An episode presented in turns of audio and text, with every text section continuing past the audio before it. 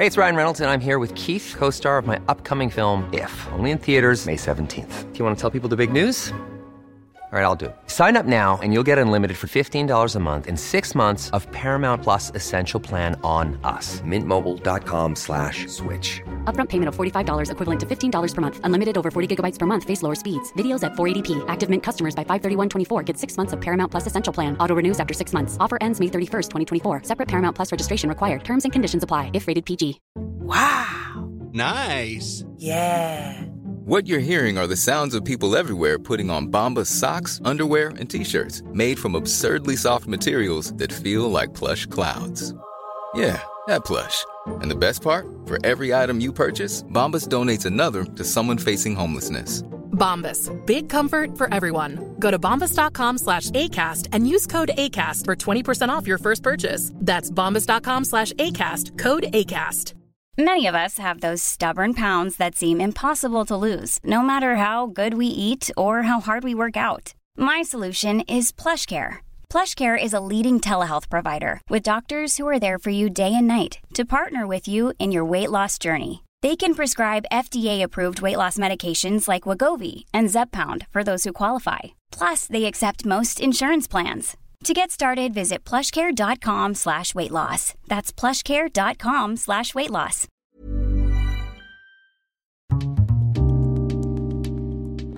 Det här programmet handlar om en noga utvald bok och ett samtal med dess författare.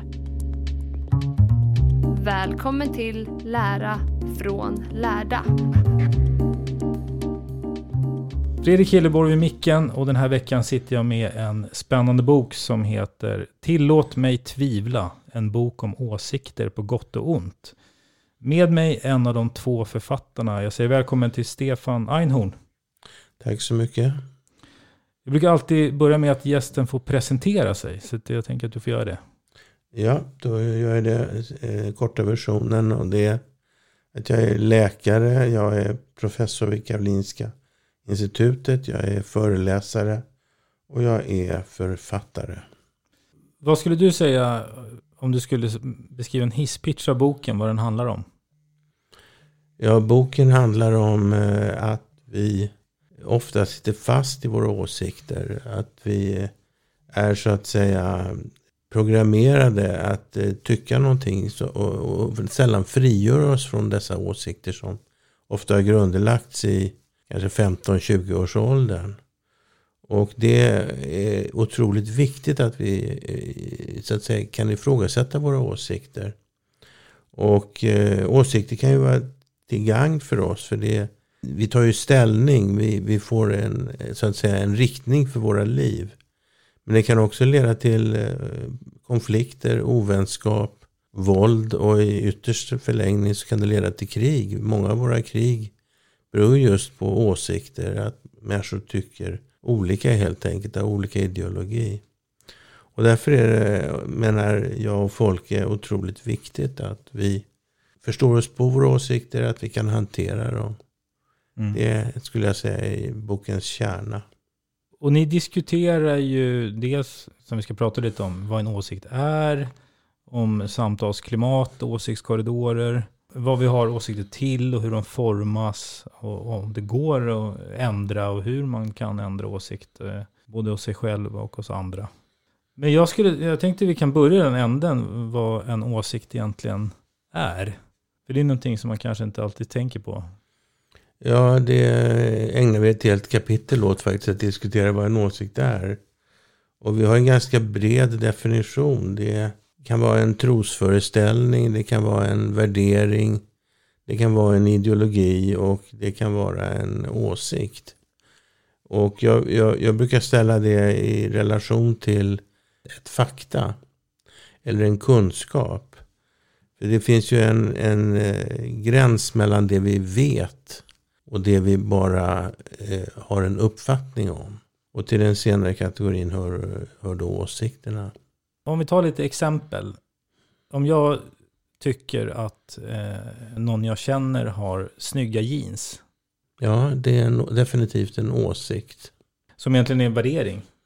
Eh, det är lite, jag skulle nog inte hänföra det till en värdering, men nu är du inne på Folkes specialområde. Vi får ta och ringa honom eh, och fråga om det är en värdering eller inte. Men jag skulle säga att det är inte en värdering utan en åsikt helt enkelt. För det är vad du tycker. Mm. Andra kanske tycker att de är riktigt fula. Precis, och det är egentligen ett ganska konkret exempel då på, på en simpel åsikt, eller vad man ska säga. Om man tycker något är snyggt eller fult. Och men i den här åsiktspåsen, du, du, om vi tar värdering då, då kan det vara så att man, man, har en, att man ska bete sig på ett, man tycker att man ska bete sig på ett visst sätt mot andra kanske. Mm. Eh, och har åsikter kring det. Mm. Om, man, om, om vi pratar eh, politik, om, om man tycker att skatterna ska sänkas. Definitivt en åsikt. Och hela paketet som kommer med en politisk inriktning, en politisk ideologi är ju i grunden en åsikt också. Och när det gäller politik, om man ansluter sig till ett parti så är det egentligen en säck med massa åsikter. Ja, du får dem på kuppen. Så att säga. Det, du måste tycka i, i, som de tycker i partiet. I, i, inte i alla avseenden men i en rad avseenden. Min pappa gick ju in i ett politiskt parti. Han gick in i KD och blev invald i riksdagen 1991. Och då ställer han sig ju tillsammans med dem och säger att han har samma värderingar som dem i mångt och mycket. Men sen så var det vissa områden som han inte tyckte som övriga partiet. Till exempel resurser till sjukvården. Han var ju också läkare, min pappa. Och det var plågsamt för honom att så att säga gå emot sina egna åsikter eftersom de tvingar, tvingar mer eller mindre kan man väl säga. Men det är partipiskan som ser till att man följer partilinjen.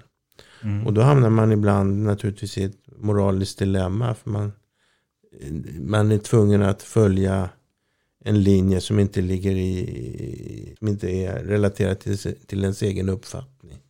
Eh, det här med vad som är en åsikt, eh, det, det är ju kanske ganska lätt att tänka sig att okej, det här, man, man tycker någonting, det är en åsikt. Vad är det då som inte är en åsikt? Ja, det är eh, kunskap så att säga. Att du heter Fredrik är ju ingen åsikt. Du heter ju Fredrik. Ja. Och att vi sitter här är ingen åsikt. Det, det, vet vi ju att vi gör. Sen klart man kan problematisera allting och ställa sig frågan om vi överhuvudtaget existerar. eh, Eller om du liksom egentligen är en eh, hjärna som befinner sig i en näringslösning. Och, och du, du, du tror bara att du är Fredrik och att jag existerar. Men jag är egentligen bara en, en, så att säga, en projektion från din hjärna. Så man kan ifrågasätta allting liksom och säga. Men, men i, regel så vet man vad man vet och vad man inte vet. Mm. Och eh, ibland är det svårt att dra en gräns mellan vad som är kunskap och vad som är en hypotes. Och en hypotes kan man till, föra till åsikternas, åsikternas värld så att säga. Men eh, ofta så vet vi gränsen mellan vad vi vet och vad vi eh, tror. Mm. Ponera att jag skulle säga så här, jag, du är en dålig chaufför när du Mm. kör bil. Mm. Och så kan jag säga så här, nej, det är ingen åsikt, utan du, jag menar om vi skulle mäta det så skulle du hamna liksom på nedre halvan. Så det är, ingenting, det, det är fakta. Ja, om jag har krockat tio gånger den senaste, den senaste veckan så är jag en dålig chaufför. Ja, Och då skulle jag säga att det är ett faktum. ja. Men om du bara tittar på mig och tycker att den här killen ser ut att inte veta vad som är fram och bak på en bil. då är det en åsikt. Men det, det, jag, jag tänker bara, jag låter det där gränslandet ibland, för det, ibland kan det ju slira. Mm, Eh, precis.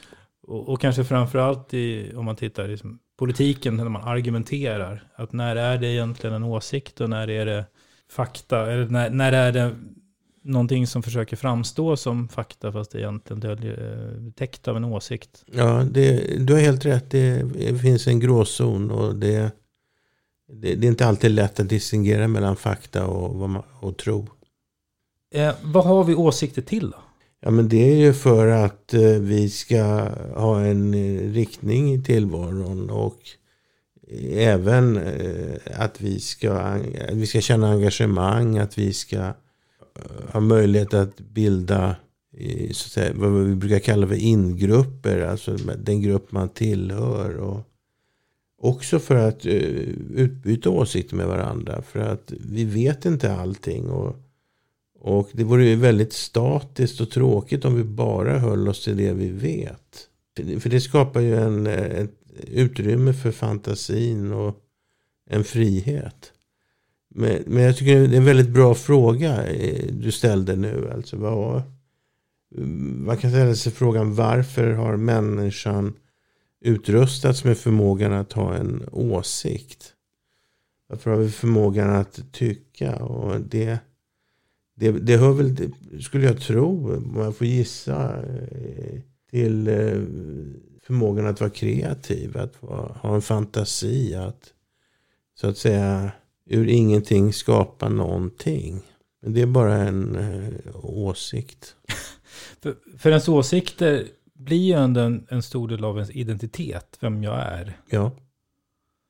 Vi är, jag brukar säga att vi är våra åsikter i mångt och mycket. Mm. Och därför är det så svårt att frigöra sig från våra åsikter. För att det är en sån eh, stor del av vår identitet och även eh, vår, eh, vår, den krets vi tillhör så är det ofta så att vi tyr oss till människor som har samma eh, åsikter. Och då blir det svårt att frigöra sig från omgivningens förväntningar och våran, våran egen, våra egna förväntningar på oss själv. Och därför sitter vi ofta fast i åsikterna. Men man kan ifrågasätta dem. Man kan ändra sina åsikter. Och det ägnar vi ju en hel del kraft åt i boken. Att beskriva hur man kan bära sig åt. Ja, precis. Det här med, med att man tyr sig till de som har liknande åsikter. Det, det känns ju ganska nästan biologiskt, höll jag på att säga, men liksom naturligt. Att, att, man också man bygger relationer genom att man har liknande åsikter nästan. Ja, det, då kommer man till det här med in och utgrupper. Man tillhör en viss eh, ingrupp. Och då är det på det sättet att de som inte tillhör den, de blir eh, ut, utgruppen så att säga. Och tyvärr så medför det ofta att de här i ingruppen intalar sig själva att de är bättre än de andra. Och det leder till eh, eh fördomar och förakt. Och det är ju olustigt och det, det kan ju spåra ur hur långt som helst eh, länder tillhör ju sätt och vis, är man eh, svensk så tillhör man den ingruppen.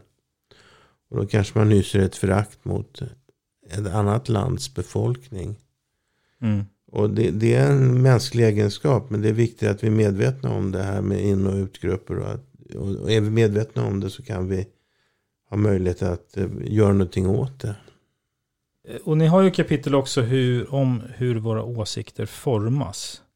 Vad är det som har stor påverkan på vilka åsikter vi har? Ja, det, då kommer man in på diskussioner om arv och miljö så att säga. Eh, som man alltid gör. ja, och det brukar ju vara 50-50. Men alltså vi, vi ärver ju inte åsikter, det gör vi inte. Men vi ärver så att säga jordmånen för olika åsikter till viss del skulle jag säga.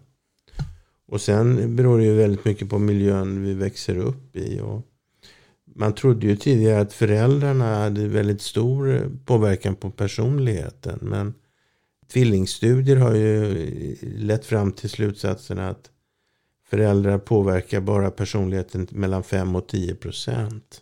Resten är eh, kamrater, lärare och liksom eh, en, större familjekrets. Och eh, jag skulle tro att det är samma sak med åsikter. Att det är inte så att man med automatik anammar de åsikter som omgivningen har. Man kan ju vända sig mot omgivningen och bli rakt motsatt. För att man, som en form av protest. Vi, vi kanske tror att våra åsikter är så rationella och bygger på faktaunderlag. Men åsikter är ju i mångt och mycket känslomässiga ställningstaganden till stor del också. Och det ska man vara medveten om. Har du några exempel på det?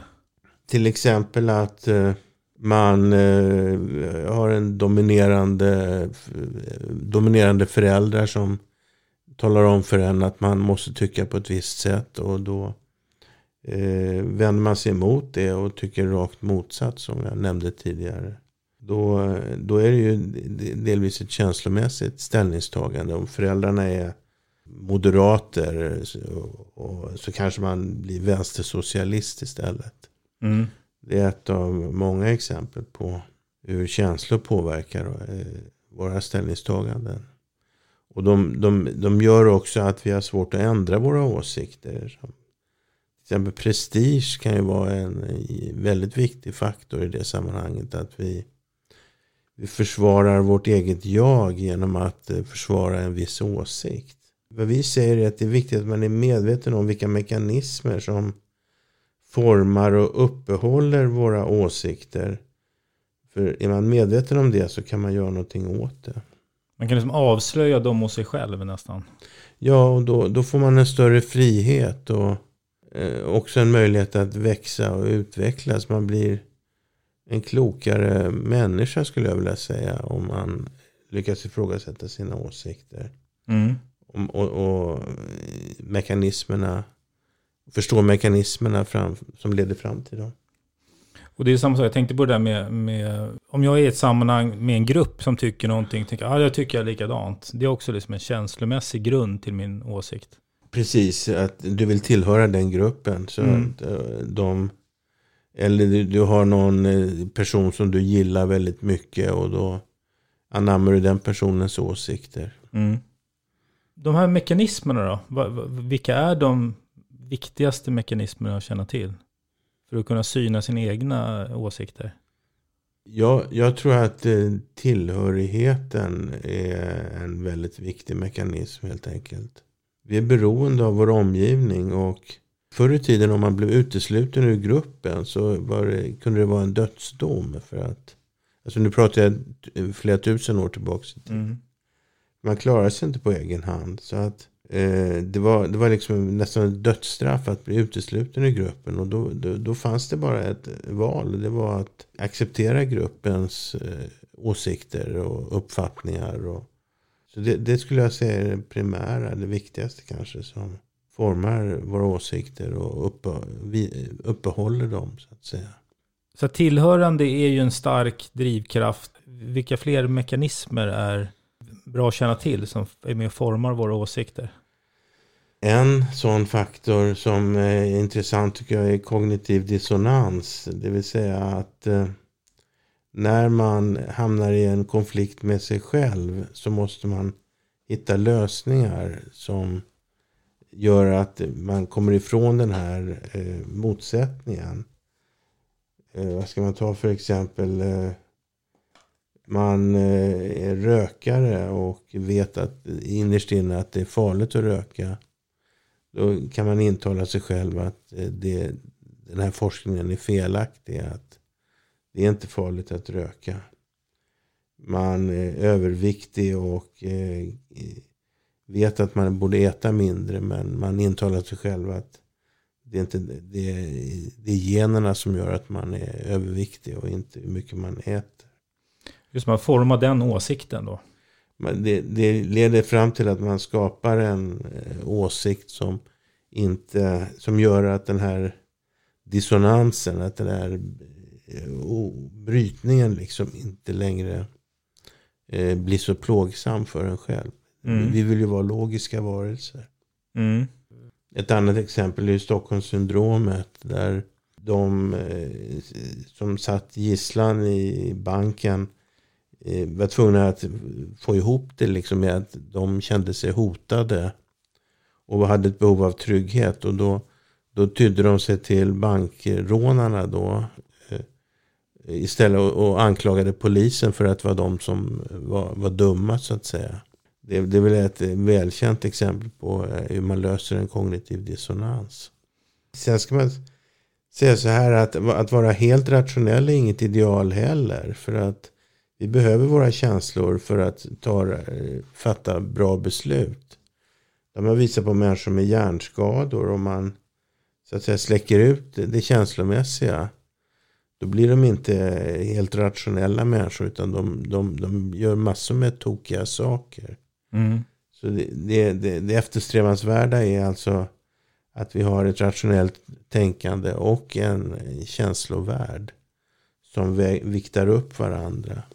Samtidigt också vara medveten om de här, eh, hur de, ens åsikter formas för att kunna bli mer flexibel och kunna, kunna ändra sig. Mm.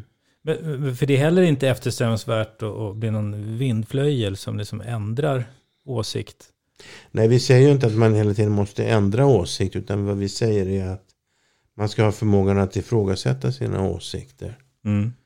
Eh, Det är inget ideal att vara en vindflöjel och tycka olika varje gång. Och det är inget ideal som i den här klassiska sketchen med Gösta Ekman. Att inte kunna välja mellan Expressen och Aftonbladet.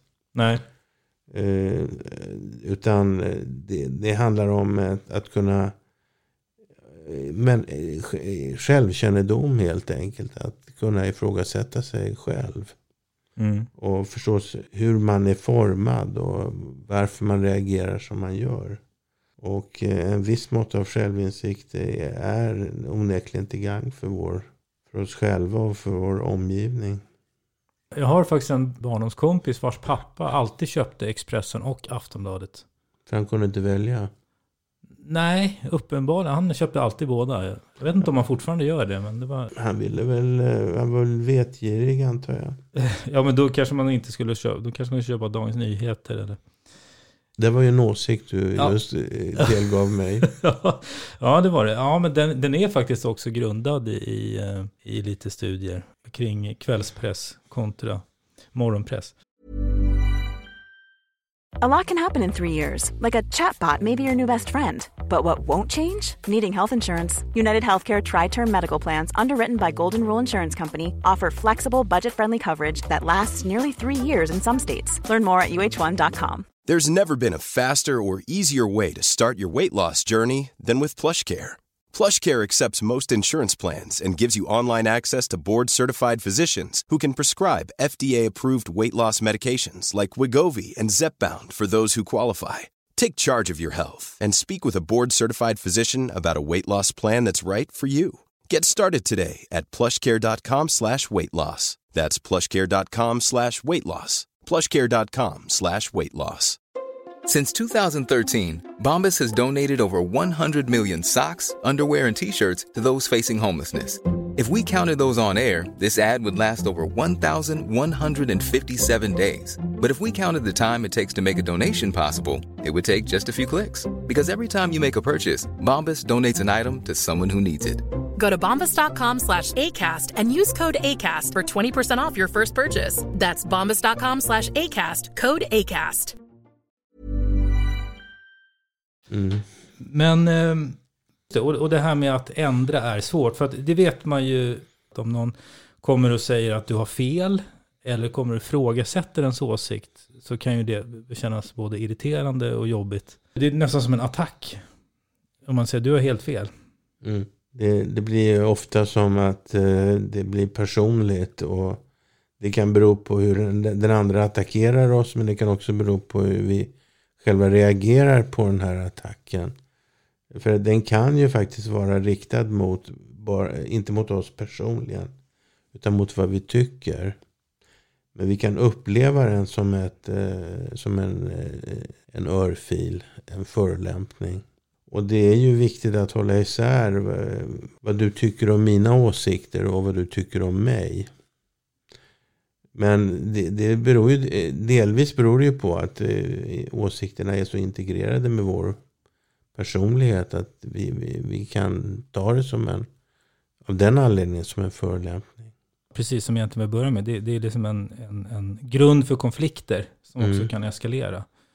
Just att åsikterna. Det gäller ju att vara försiktig med hur man framför sin eh, avvikande åsikt eh, eller sin kritik mot en andres åsikt. För att eh, det kan framföras på två olika sätt. Där det ena är som en, som en käftsmäll och det andra är som någonting man kan ta till sig och, och ha glädje av att förstå.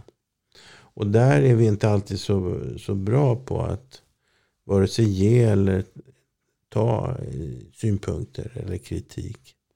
Kan du ge exempel på det? Om du, alltså om du inte håller med mig. Då säger jag, fan, vad, hur fan tänker du egentligen? Hur kan du komma på en sån jävla dum sak. Eh, du som, eh, folk säger att du är smart och så kommer du med en sån dumhet. Det kanske inte är så trevligt, eller hur? Nej. Men om jag säger att eh, jag gillar verkligen dig Fredrik och du har väldigt många goda sidor. Men jag har lite svårt med det här problemet att du alltid ifrågasätter mina åsikter. Jag skulle vilja att du gjorde det på ett lite mjukare sätt. Det skulle jag uppskatta enormt. För jag tycker verkligen om dig. Du är en viktig person i mitt liv. Mm. Det kändes kanske lite bättre. Mm, mm. Verkligen. Om man är i ett sammanhang med flera personer Eh, så, och, och, alla de sitter och har någon åsikt man inte håller med om. Det, kan vara, det är ganska svårt också att gå emot en hel grupp och säga nej, jag, hörni, jag ty tycker helt annorlunda här. Alltså, det, det är fruktansvärt svårt det för många människor att göra det. För att eh, och speciellt om det är en laddad fråga. Jag menar, det finns ju mer eller mindre laddning i åsikterna. Vissa är ju inte så dramatiska och andra är dramatiska. Men eh, att ställa sig upp och i en viktig fråga gå emot gruppen. Det, det är verkligen en utmaning. Mm. Det krävs styrka för att våga göra det. Eller dumdristighet. Ja, man måste ju, ja, det kan ju finnas tillfällen man måste välja sina strider. Jag, jag eh, brukar tänka på en speciell incident när jag första dagen eh, började ett vikariat på infektionskliniken på Danderyds sjukhus. Och eh, jag träffade mina kollegor för första gången på ett lunchmöte. Och då öppnas dörren och in kommer en upprörd överläkare.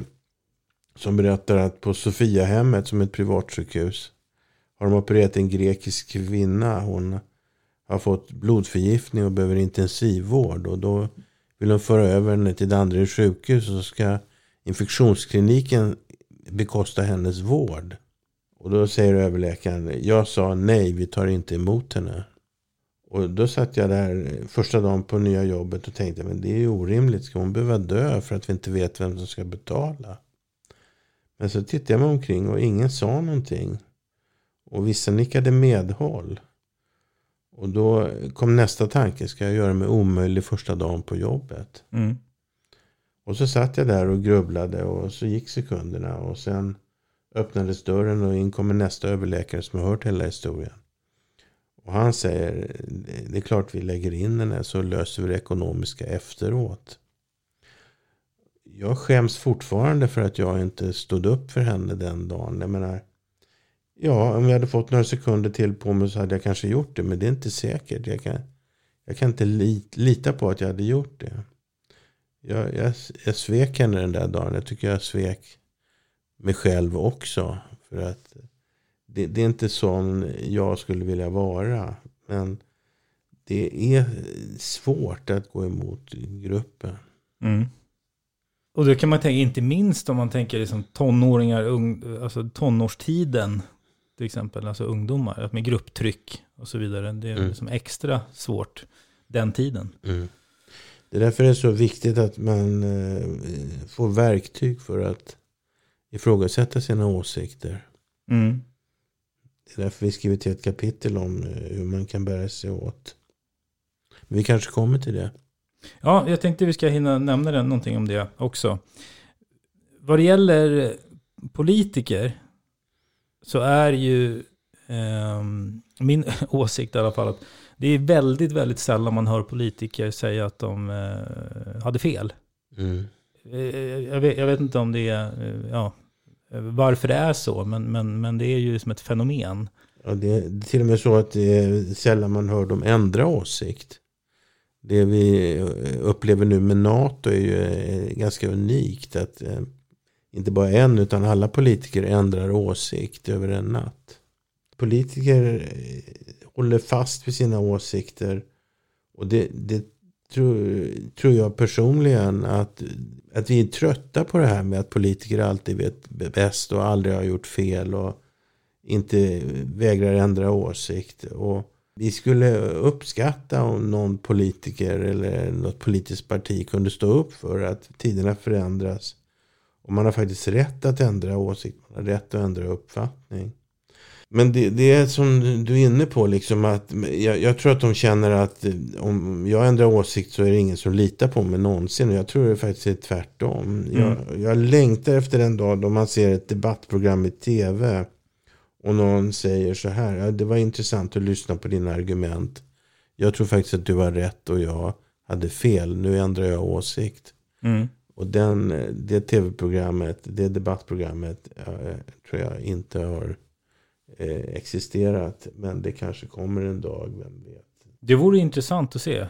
Ja, det vore kul. Nej, för det, även om de har ändrat åsikt då i, i, i, rent objektivt så säger de inte det, utan då är det, då är det något annat som liksom lindar in det. Ja. Eh, helt enkelt. Men, och, och sen kan det ju också gå liksom att, att helt plötsligt, eh, om man, om man tar frågan om migration och invandring, som, då hade politikerna helt andra åsikter innan 2015 och sen nu är det ett helt annat klimat så har, mm. pratar alla helt annorlunda. Mm. Så det blir ju liksom som att det blir en, men, ska man säga, en trend eller att det kan liksom förändra klimatet. Ja, det, det här åsiktskorridoren var ju stängd förut. Man fick inte ifrågasätta eh, invandringen. Man fick inte Eh, så att säga prata om till exempel eh, om det fanns en studie som säger att invandrare klarar sig sämre på något sätt. Eller eh, så, så fick man inte liksom sprida i, näring åt den hypotesen. Det var liksom ett stängt rum. Och sen plötsligt så ändrades åsiktskorridoren. Den öppnades och man fick tycka en hel del om det här med invandringen. Mm. Och det kan man fråga sig om det var bra att det fanns en åsiktskorridor. För att det skapar ju liksom ett tryck i, i, i samhället. Eh, som, som behöver, det, behöver, det trycket behöver släppas ut. Och då blir det ju ett över, överslag åt andra hållet. Och mm. Det är väl en bidragande orsak till att Sverigedemokraterna har runt 20 procent idag. Ja, de säger ju nu att ja, nej, men så, det, vi hade rätt. Ja, det säger de. Om man tänker eh, lösningen eller liksom hur man ska tänka. Eh, om vi börjar med det, hur, hur, kan man tänka kring sin egen åsikt? Att, hur kan man göra för att ändra åsikter? Och vad ska man grunda sina åsikter på? Eller försöka grunda sina åsikter på? Ja, det finns ju en väldigt enkel övning som vi beskriver i den, i den här boken eh, Tillåt mig tvivla. Och det är att eh, jag brukar göra den övningen med mina läkarstudenter som jag undervisar. Och då ställer jag en fråga till dem. Liksom, det kan vara, är det rätt eller fel att vi har, eh, är det rätt eller fel med dödshjälp? Hälften säger ja, hälften säger nej. Jag parar ihop dem två och två. En som är för, en som är emot. Och så får de debattera mot varandra. Bara det att innan de börjar debattera så måste de byta åsikt med varandra så de får debattera för motsatta åsikter. Och det slår aldrig fel. De kommer tillbaka efter några minuter och säger det var ju jättekonstigt. Men jag inser att jag kunde precis lika gärna tycka tvärtom. Och vissa ändrar åsikter bara genom en sån enkel övning. Jag brukar säga att det där är någonting som man inte behöver bara göra i klassrummet. Man kan göra det eh, hemma. om man Vems tur är det att tömma diskmaskinen? Eller eh, hur uppfostrar vi våra barn? Eller eh, vad, vad, hur ska jag hantera den här situationen? Och så tycker man olika. Byt åsikt med varandra. Och och, och, och argumentera för motsatt åsikt. Man, man behöver inte ändra åsikt, men man får ett annat perspektiv. Man blir friare bara genom att eh, den här lilla eh, övningen. Mm. Det är inne på det intressanta med att försöka ta andras perspektiv. Mm. Och försöka förstå andras situationer och andras mm. perspektiv. Är nyttigt? Jag behöver ju inte alltid övertyga dig om att jag har rätt och du har fel. Jag kan ju lyssna på dig. Och om jag lyssnar på dig och uppmuntrar dig att berätta vad du tycker och hur du har kommit fram till det. Så får jag ju helt gratis ett annat perspektiv. Jag behöver inte byta åsikt. Men jag förstår hur andra människor tänker. Och det är en väldigt viktig aspekt. Att vi har respekt respekt för människors eh, skilda åsikter. Mm. Att man kan tycka annorlunda men man kan ändå respektera dem. Sen finns det ju åsikter vi inte ska respektera naturligtvis tycker jag. Eh, och det tycker säkert du också att det finns åsikter som är oacceptabla. Men de flesta åsikter ryms ju inom det som är rimligt. Och det, det ska vi vara eh, öppna för och lyssna till och tolerera och respektera. Det tycker jag är grundläggande i ett humanistiskt samhälle. Eh, alltså är det en bra riktmärke att, att försöka undersöka, liksom ta reda på fakta? Eh, för det kan vara frågor som är rätt komplexa och svåra också. Att ta, att ta ha en åsikt om. Det, där har vi ju stor glädje av internet måste man ju säga. För att förr i tiden när man kunde ju folk påstå vad som helst. Så var det jättesvårt att i stridens hetta så att säga motbevisa eller bevisa vad, om det var korrekt eller inte. Nu om du klämmer ur dig fakta så plockar ju fram, folk fram sina mobiltelefoner och kollar det på direkten. Och det tycker jag är ganska positivt. Det är en positiv utveckling. Eh, och sen ska man komma ihåg att skilja mellan fakta och åsikter naturligtvis. Ja, om vi tar corona som exempel som är ganska intressant. Jag minns under tiden eh, när de hade sina presskonferenser och Anders Tegnell uttalade sig. Och han ofta var det som, ja men, alltså det, det, det var en så stor komplex fråga. Men folk ville ha ofta ett ja eller nej. Ett, mm. ett svar. Ja men vadå, är det det eller det? Ja men det, det han kunde liksom försöka beskriva att det, finns olika scenarier, det är, tro, det är troligt att det blir så och så vidare. Men det gjorde nästan folk arga upplevde ibland. Ja men vadå, vad gäller? Det eller det? Mm. Att man vill ha ett tydligt svar. Mm. Och när saker och ting är osäkra så måste man ju stå för det. Ja. Att man inte ger sken av att någonting är, är bestämt. Man, man, måste acceptera att man har ett öppet sinne. Och jag, tycker att ni nämner det, lyfter fram det i boken, det här med ovisshet. Ibland kanske, ibland kanske man måste acceptera att det ja. landar i ovisshet. Att man inte vet. Ja, precis. Jag, jag jobbar ju med cancerpatienter och där finns det ju en ovisshet till exempel. Och eh, som cancerpatienten eh, behöver leva med ibland. Hur kommer det att gå? Och det finns ingen som kan säga ett definitivt Nej. svar. Ja, är inte hela liksom läkaryrket byggt på det? Att det är sannolikheter som kommer ske härnäst? Det är inte, man vet inte exakt. Jag vet inte om läkaryrket är byggt på det. Eh, det nej, nej, man, man kommer en åkomma och säger ja, vi gör så här för det sannolikt att det kommer hjälpa. Eh, alltså det är ju så här att det, eh, till exempel vid, vid cancer så vet man ju att en viss behandling förlänger överlevnaden eh, hos en grupp patienter. Men man vet inte exakt vilka patienter som kommer bli hjälpta av behandlingen. Så, så det kan vara så att man kanske behandlar tio patienter och två blir hjälpta. Åtta blir inte hjälpta. Det är bara det att man vet inte i förväg vilka de två är som kommer att bli hjälpta. Nej. Det är sannolikt att två av dem kommer att bli hjälpta, men inte åtta. Nej, just det. Ja. Så, så åtta får behandling i, i onödan. Mm. Men vi har inget sätt att veta i förväg vilka de där två är. Så Nej. vi måste behandla alla tio. Mm. Precis. Vi har hoppat runt lite bland de olika delarna och klockan går.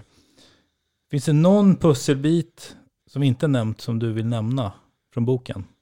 Eh, jag kan nämna att folk och jag utmanade oss ju själva eh, att vi skulle ändra åsikt i vissa frågor. Och eh, det visade sig vara, eh, precis som vi skriver, inte så lätt.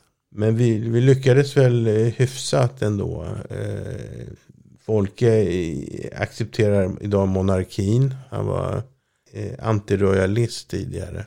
Och jag hade dels jag ett politiskt parti som jag röstar på. Mhm. Och rört mig en bit på väg eh, på det här spektrumet som dödshjälp kan innebära. Det, det är svårt, men eh, jag måste säga att det är lättare idag än innan jag skrev boken. För att idag ser det som en merit att man lyckas ändra åsikt. Mm. Och eh, jag brukar säga till studenterna när jag undervisar dem att på min kurs så är det en, eh, applåderar vi människor som ändrar åsikt. Så att eh, det, det, är en, en, en, egenskap, en god kvalitet att kunna frågasätta sina åsikter. Det, på den punkten är jag väldigt bestämd. Mm. Intressant ju. Mm. Eh, jag brukar alltid ställa som sista fråga, förutom att läsa boken, vad har du för rekommendation du vill skicka med till de som lyssnar kring ämnet? Ja, då skulle det bli att eh, anamma den här lilla övningen som att man byter åsikt med varandra. För att eh, om, om man skulle förmå hela svenska folket att träna på att byta åsikt med varandra. Så tror jag att vi skulle uppnå ganska mycket. Bara genom den lilla eh, leken eller övningen. Mm. För att människor kommer att upptäcka att eh, andras perspektiv kan vara precis lika kloka och eh, vettiga som det, det perspektiv man själv ser världen ifrån. Tack för att du var med. Tack själv.